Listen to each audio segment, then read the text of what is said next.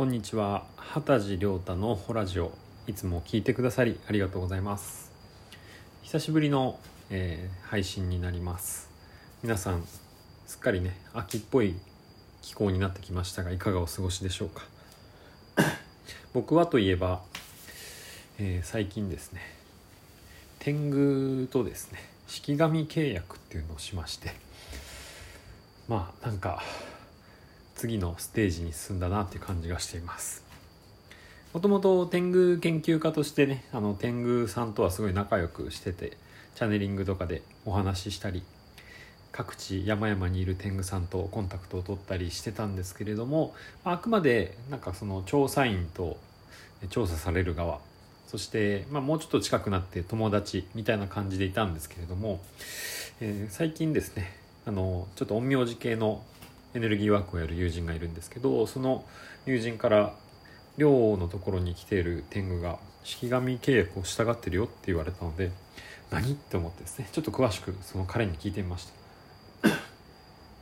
あのもっとね天狗の力を僕なりに使っていってほしいってことだったので式神契約をしてくれっていうことだったのでなので、えー式神契約って僕やったことがないんでね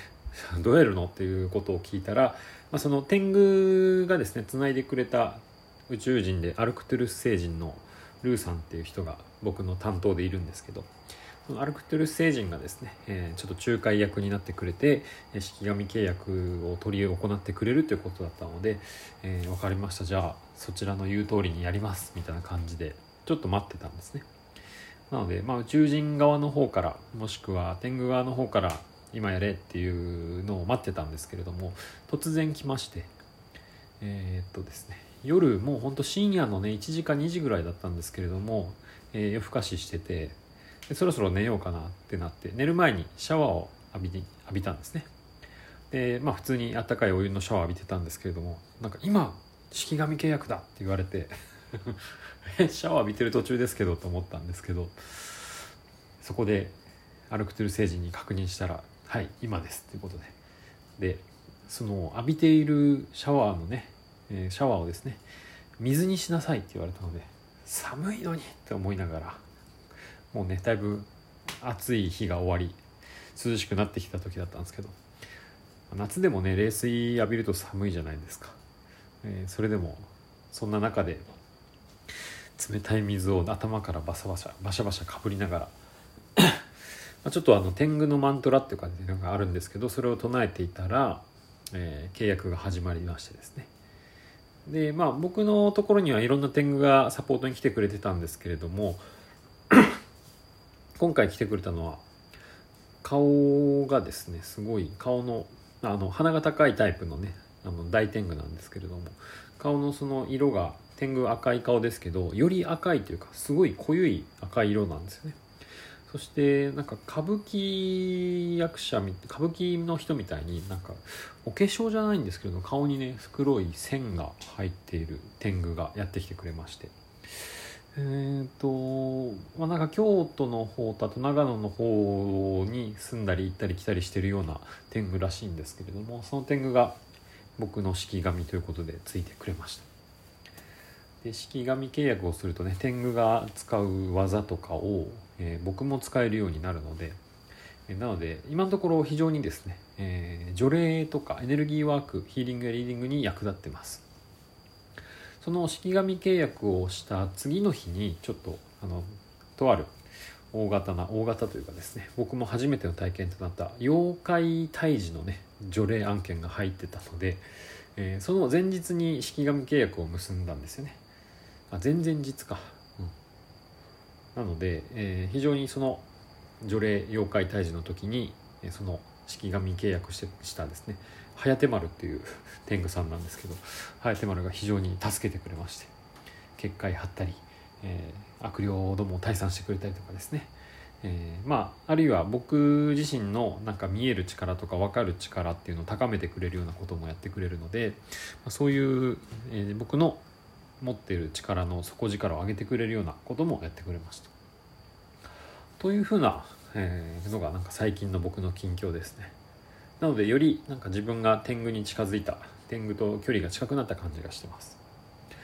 で不思議とやっぱり僕これ今年の5月ぐらいからやりだしてなんですけど除霊をやってるとですね不思議と1件終わるとまた次1件みたいな感じで、えー、ご依頼がどんどん入ってくるんですよねなのでその妖怪退治をさせていただいた後もですねその日の夜にまた別の全く予想してなかった友人からちょっと霊障で悩んでるね人がいるので助けてあげてほしいということでご連絡をいただいて除霊をさせてもらいました。そんな感じでどんどん続くんですよね。いやでも妖怪退治なかなかいい経験になりました。霊悪霊とかですね治療にはそういうことはできないでしょうとかそこまでやらないでしょうっていうような霊障を引き起こしていた人だったので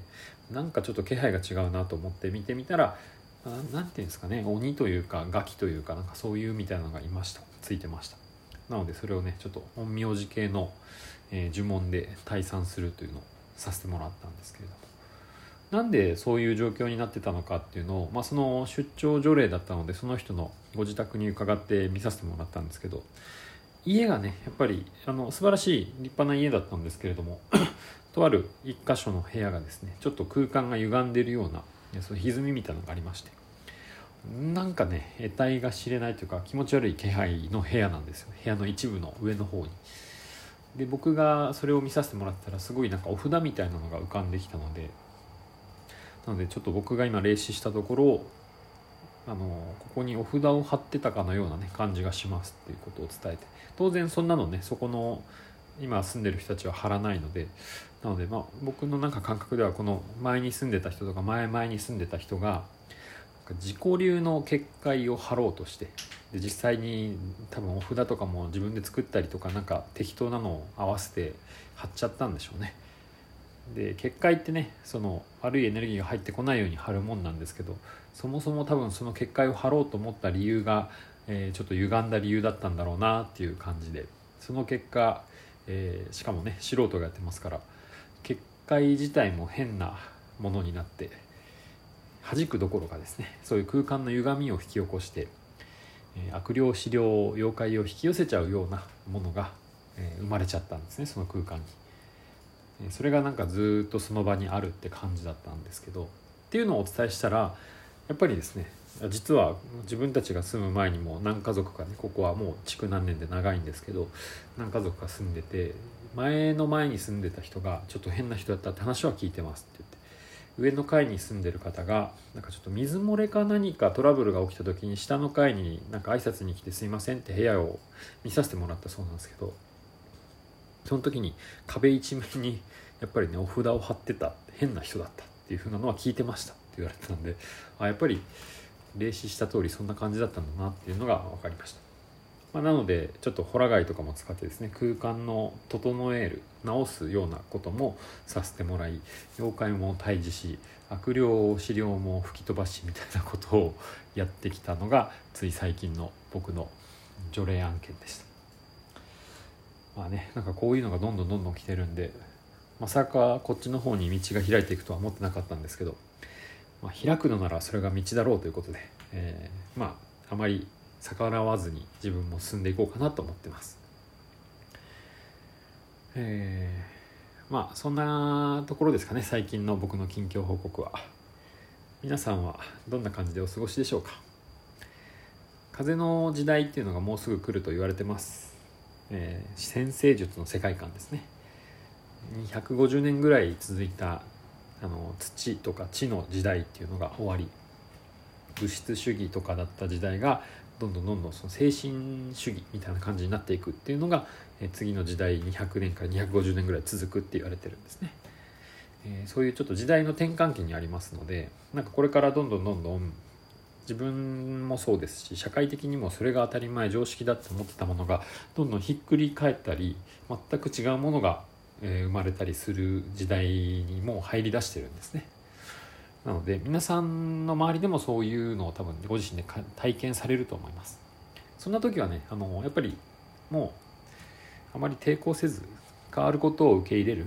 ようにしていくと流れに乗っていけますので、えー、ぜひ、ま抵抗を手放して時代の流れを感じながら